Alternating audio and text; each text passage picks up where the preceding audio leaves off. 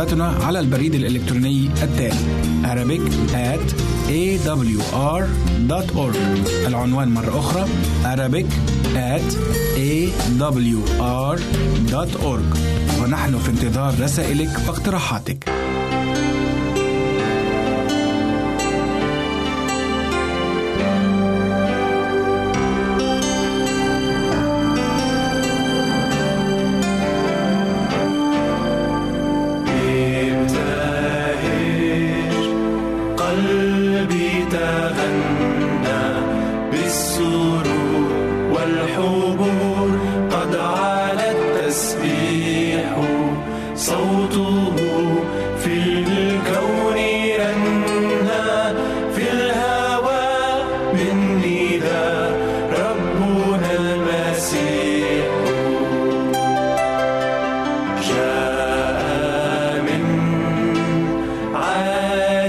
السماء المسيح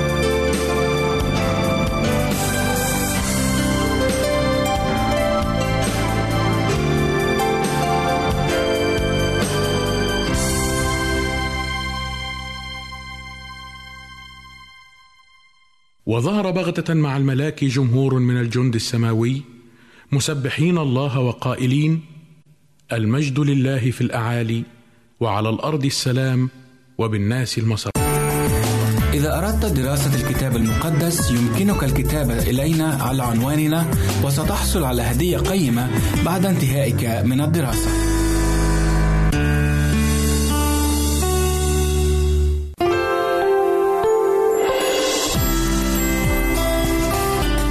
إذاعة صوت الوعد.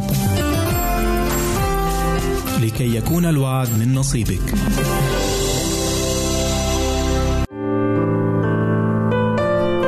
المستمع يمكنك مراسلتنا على عنواننا الإلكتروني Arabic at awr.org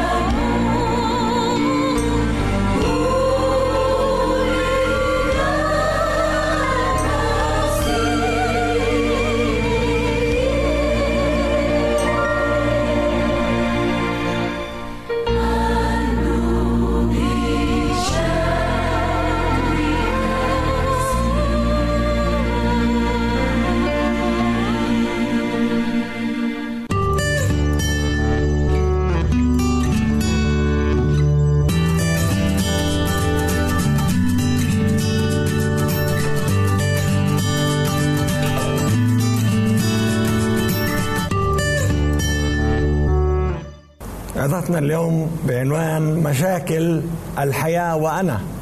والقراءة المقدسة مأخوذة من رسالة الرسول بولس إلى أهل غلاطيا والإصحاح السادس ومن عدد واحد إلى عدد ثلاثة حيث يقول لنا أيها الأخوة إن سبق إنسان فأخذ في زلة فأصلحوا أنتم الروحانيين مثل هذا بروح الوداعة ناظرا إلى نفسك لئلا تجرب أنت أيضا.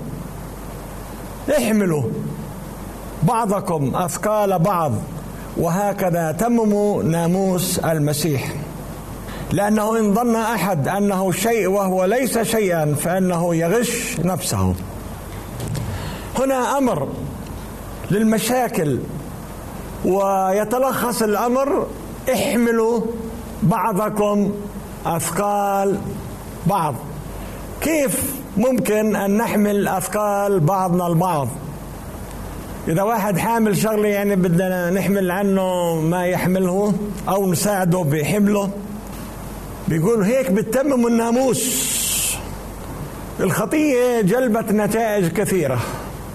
المرض الوجع المشاكل الحروب الأوبئة المجاعات. يوجد مشاكل كثيرة في عالمنا هذا. والمشاكل تزداد أكثر وأكثر. الأمراض تزداد أكثر وأكثر.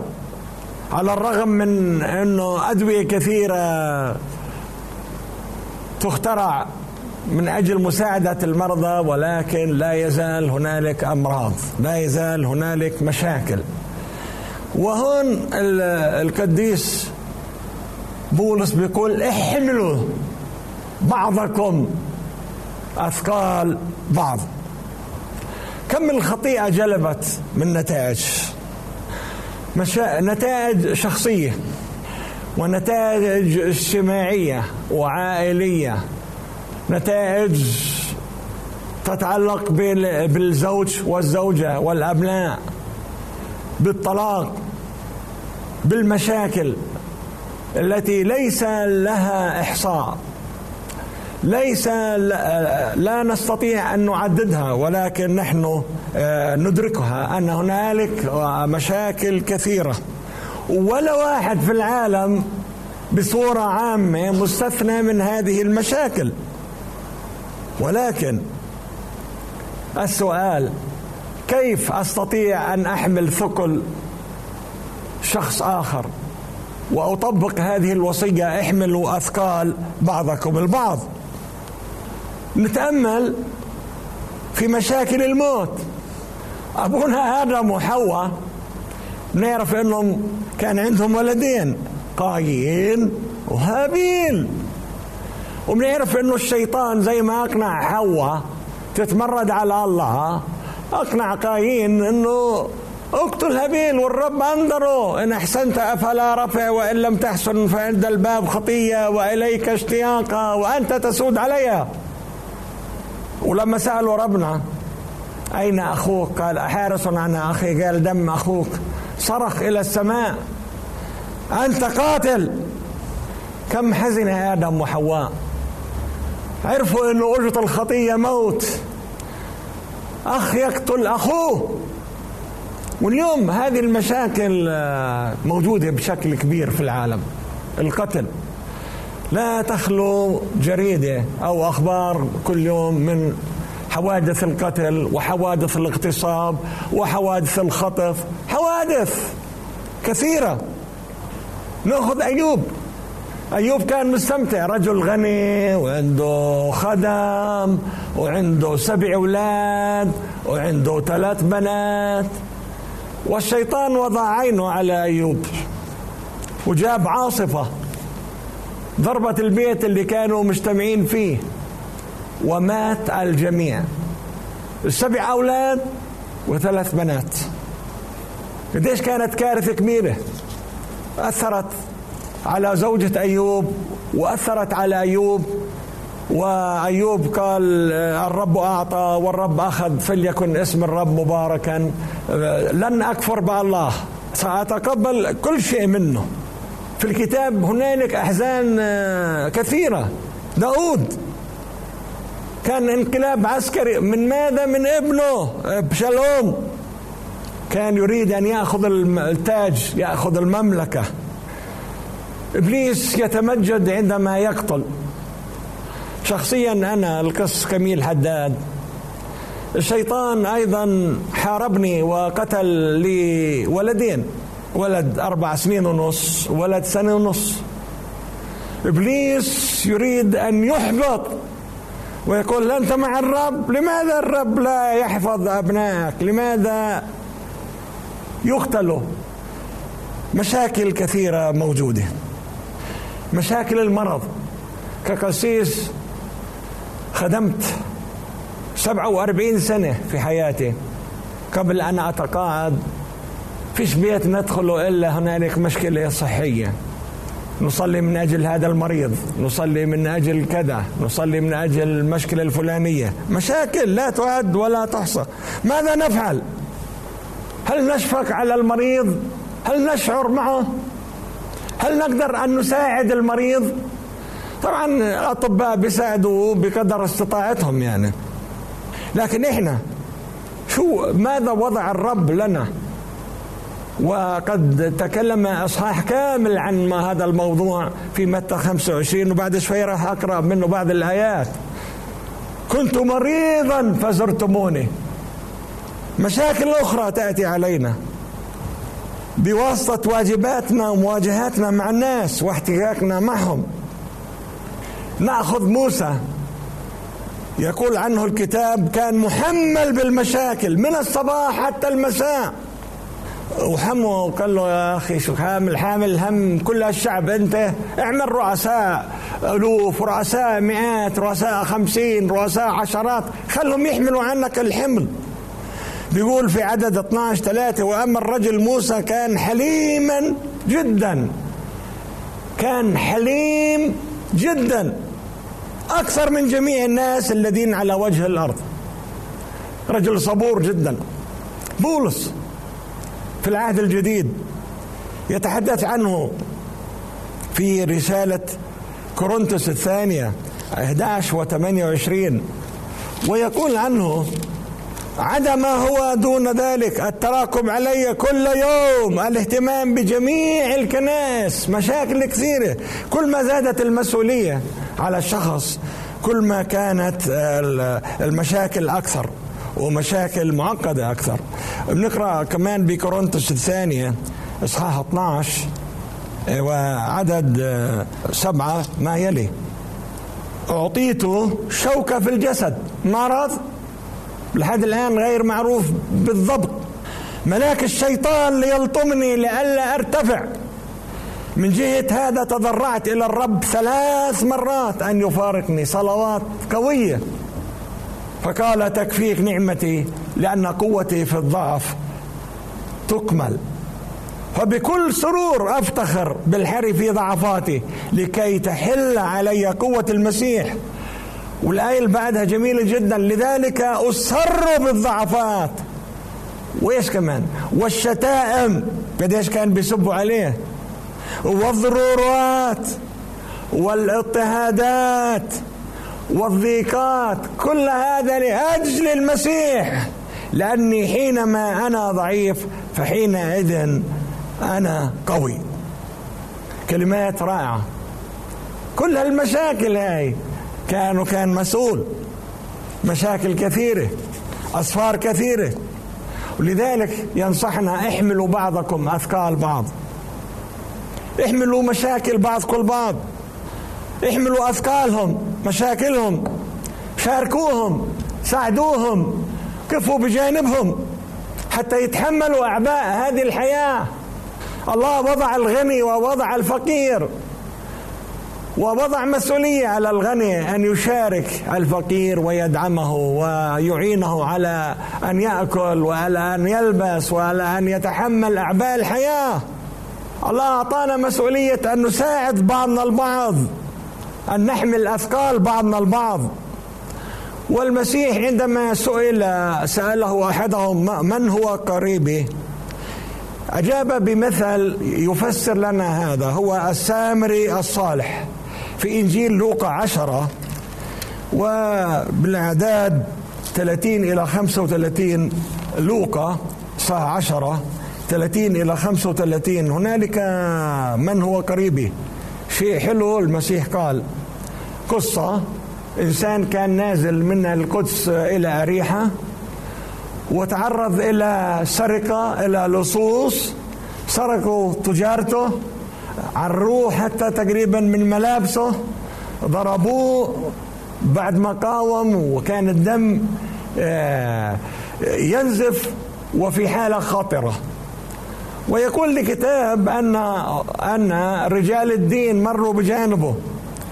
وهذا الإشي الذي يحيرني أنا كرجل دين أنه رجل الدين يرى شخص هكذا ولكن لا يتحرك ليساعده.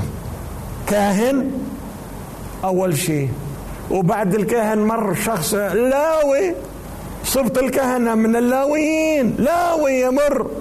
وينظر هذا المنظر ولا يتأثر لا يحمل ثقله.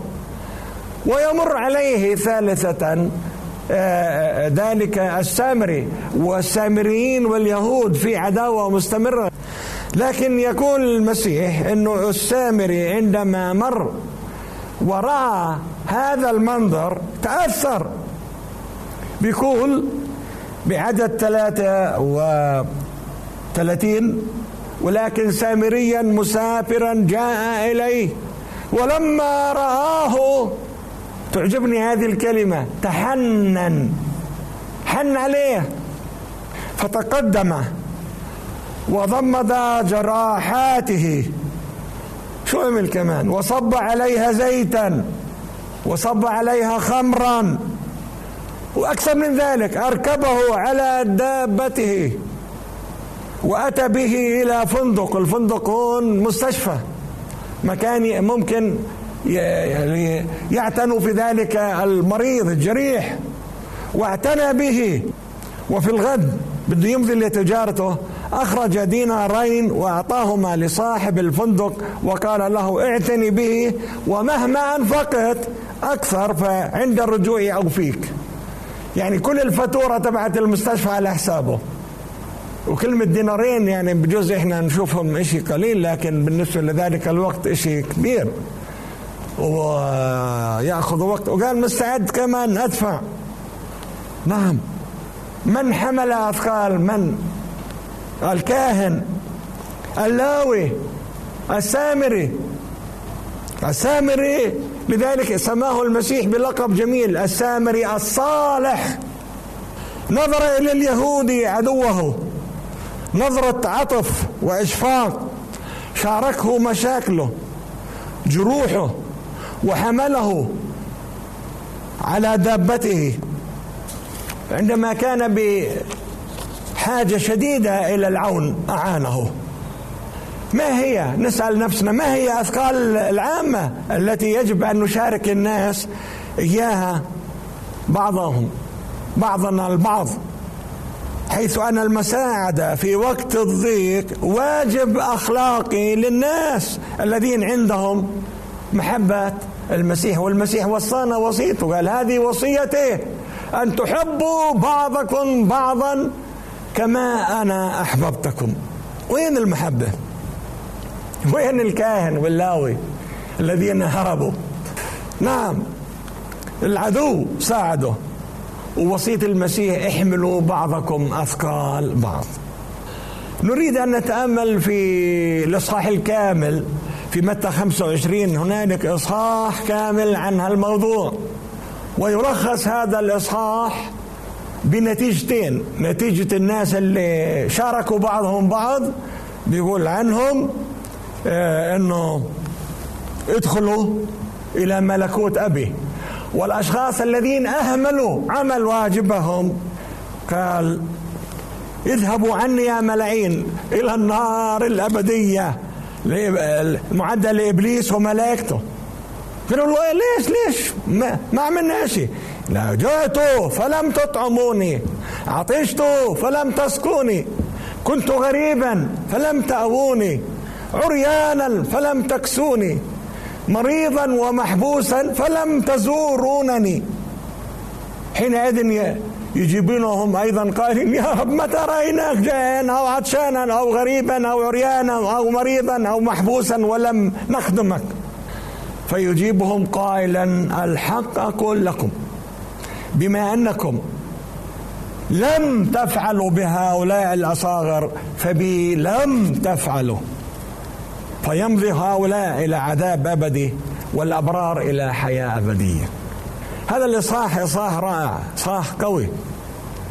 يبين واجبات المسيحي تجاه كل شخص إن كان قريبه أو كان عدوه أو كان من جنس آخر أو كان من مذهب آخر عند الله لا يوجد هالأمور.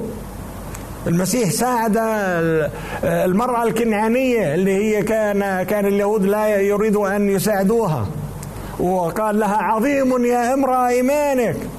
لأنها أصرت وطلبت من المسيح وسجدت له. قالت له يا سيد. وعندما قال لها ليس حسنا أن يأخذ خبز البنين ويطرح الكلاب قالت والكلاب تأكل من فتاة المائدة قال لها عظيم يا أمر إيمانك. وكان هاي عبارة عن تجربة. ودرس للتلاميذ أراد المسيح أن يعطيه لهم. ولنا. لا نحتقر الشعوب الضعيفة. لا نحتقر الفقير. لا نحتقر الأشخاص الآخرين. أن نحب كل العالم. هكذا أحب الله العالم. ما قال أحب الله اليهود أو أحب الله العرب أو أحب الله هاي الأمة أو تلك. العالم كله كل العالم. في يعقوب واحد سبعة وعشرين بيلخص الكلام وبيقول الديانة الطاهرة النقية هي هذه. إيش؟ افتقاد اليتامى والأرامل في ضيقتهم وحفظ الإنسان نفسه بلا دنس من العالم. احملوا بعضكم أثقال بعض. احملوا بعضكم من التأثيرات المؤذية لأبنائكم لجيرانكم لأصدقائكم للمشاكل الموجودة اليوم التي هي تضاعفت يمكن مئات المرات عن الماضي. ساعدوهم. صلوا من أجلهم. هل بصلاتنا نصلي من أجل الناس الضعفاء المرضى؟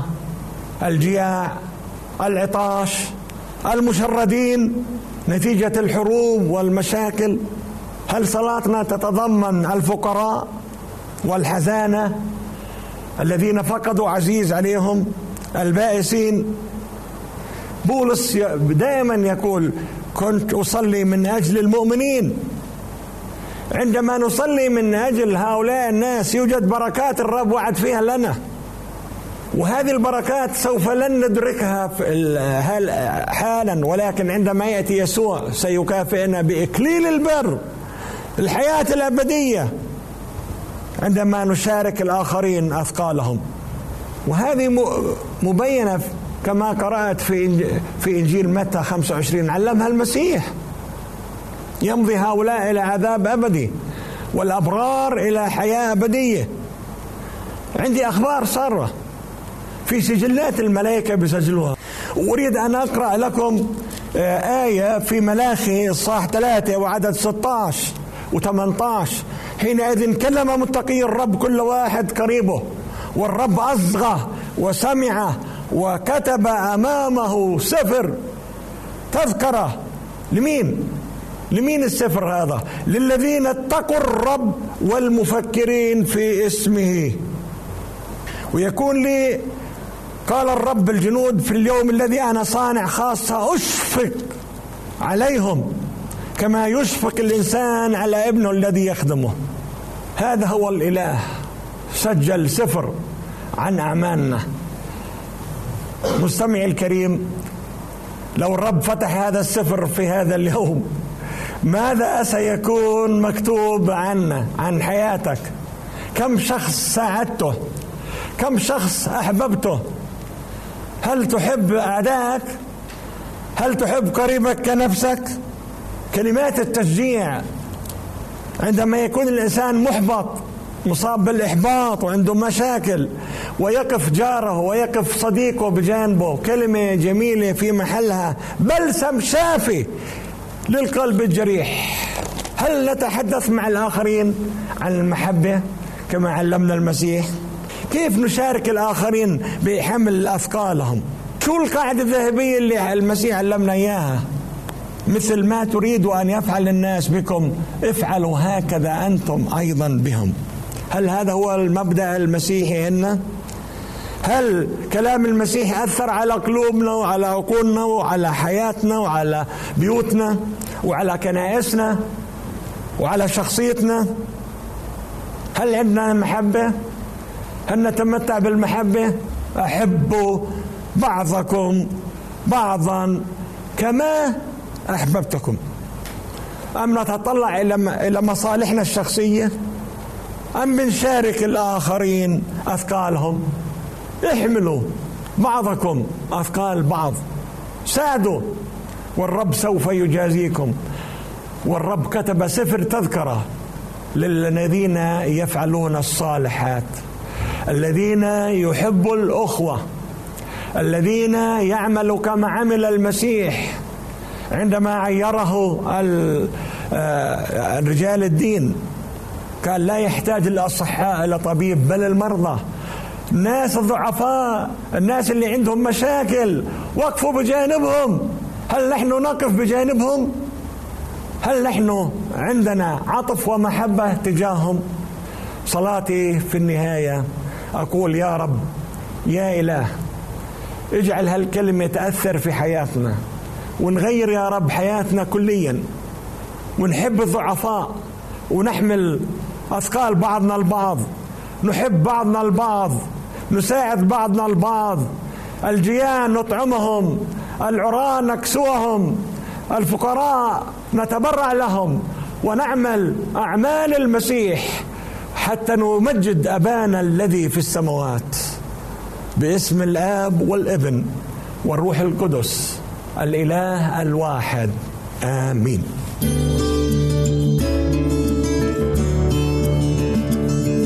عزيزي المستمع يمكنك مراسلتنا على البريد الإلكتروني التالي Arabic at awr.org العنوان مرة أخرى Arabic at awr.org ونحن في انتظار رسائلك واقتراحاتك. أنتم تستمعون إلى إذاعة صوت الوعي.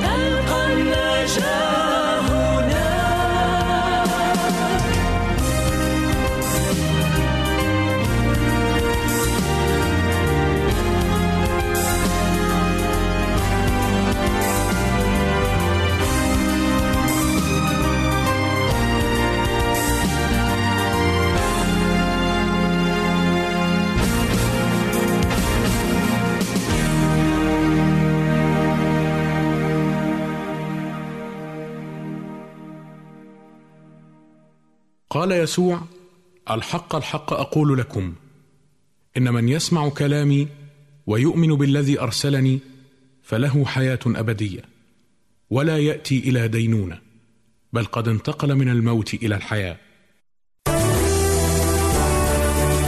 أنت تستمع إلى إذاعة صوت الوعد.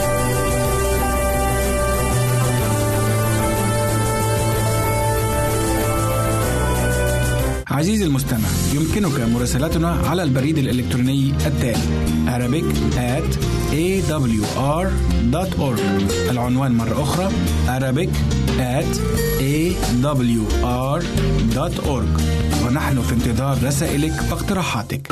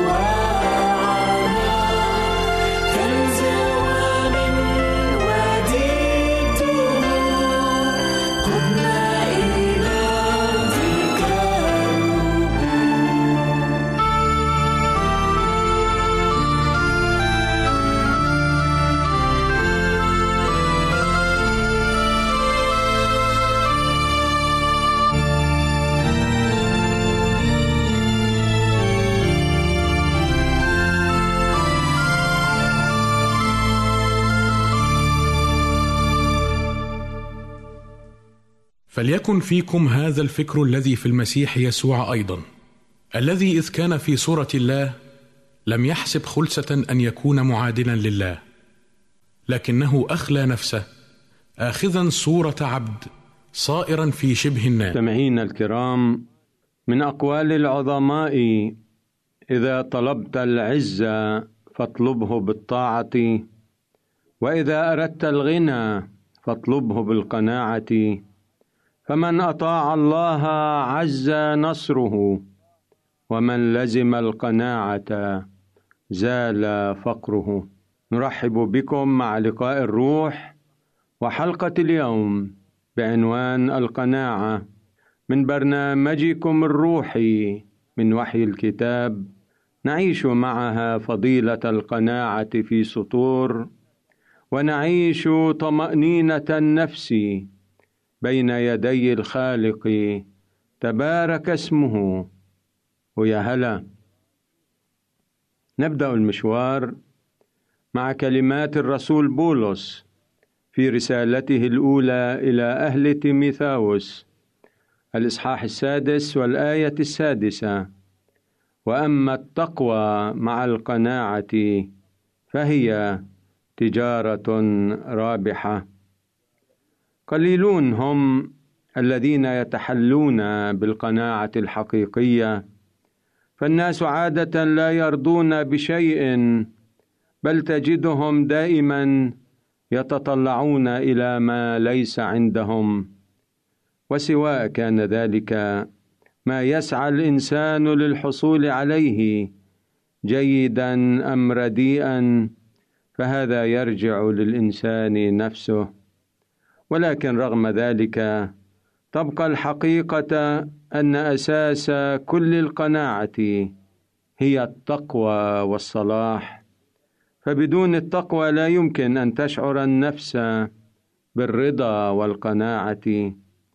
ومن الناحية الأخرى فإن بعض أسعد الناس على وجه هذه البسيطة لا يمتلكون حتى ضروريات الحياة. ذلك من أغرب أسرار الحياة. فهناك العديد من الناس الذين يستطيعون امتلاك كل ما يريدون لتوفر الأموال بين أيديهم ومع ذلك فهم تعساء في قرارة نفوسهم. تلك حقيقة لا يرقى إليها أدنى شك. اذا فالغنى والفقر في حد ذاتهما لا يولدان بالضرورة البؤس لأنه يوجد العديد من الأغنياء والفقراء على حد سواء الذين وجدوا السلام والقناعة النفسية. إن وجود المسيح في القلب هو الذي يحدث الفرق. قال المسيح له المجد تعالوا إلي يا جميع المتعبين والثقيلي الأحمال وأنا أريحكم. فالقناعة هي عطية من الله ومع ذلك فينبغي أن ندرك أن السلام العقلي المشار إليه في آية اليوم لا يشير إلى الرضا النهائي إذ ينبغي أن يظل المؤمن يطمح إلى التحسن روحيا وجسديا وعقليا. والآية لا تشجعنا على أن نكلل ذواتنا ونهنئ أنفسنا ونسترخي مكتفين بما أنجزناه. علينا أن نذكر دائما أن منجزاتنا مهما كانت كثيرة وماهرة فهي ليست كافية. التحذير المتضمن في الآية هو ضد التنافس في الطموحات أي الميل إلى إشباع رغبتنا لكي نكون مثل جارنا أو صديقنا. فالقناعة لا تعترض أو تعوق التقدم بل ينبغي بالحري أن تقدر الشخص على التمتع بالحياة كما هي والسعي فيها رغم ظروفها الصعبة. إننا نمضي في مسيرة هذه الحياة مرة واحدة لا غير ونحن مدينون لذواتنا أن نحياها ونموتها سعداء. هذا هو امتيازنا.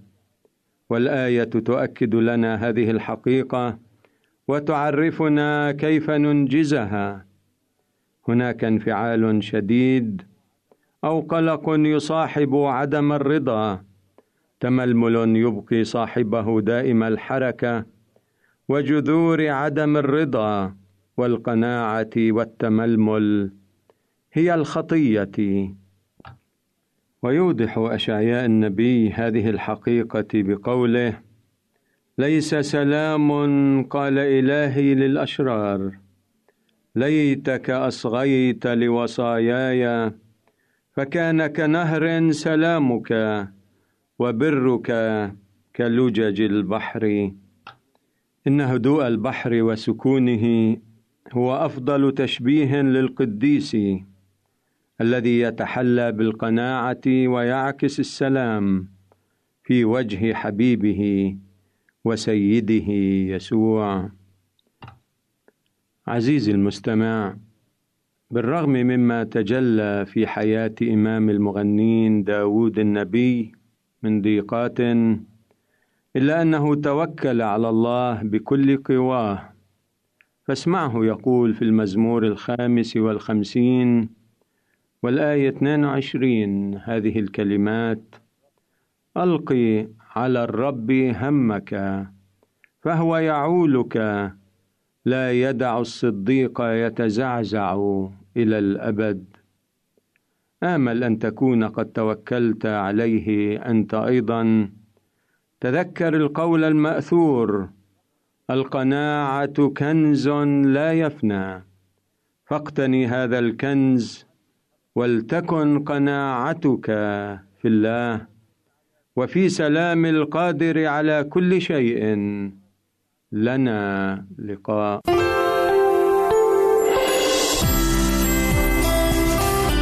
هنا إذاعة صوت الوعد. لكي يكون الوعد من نصيبك.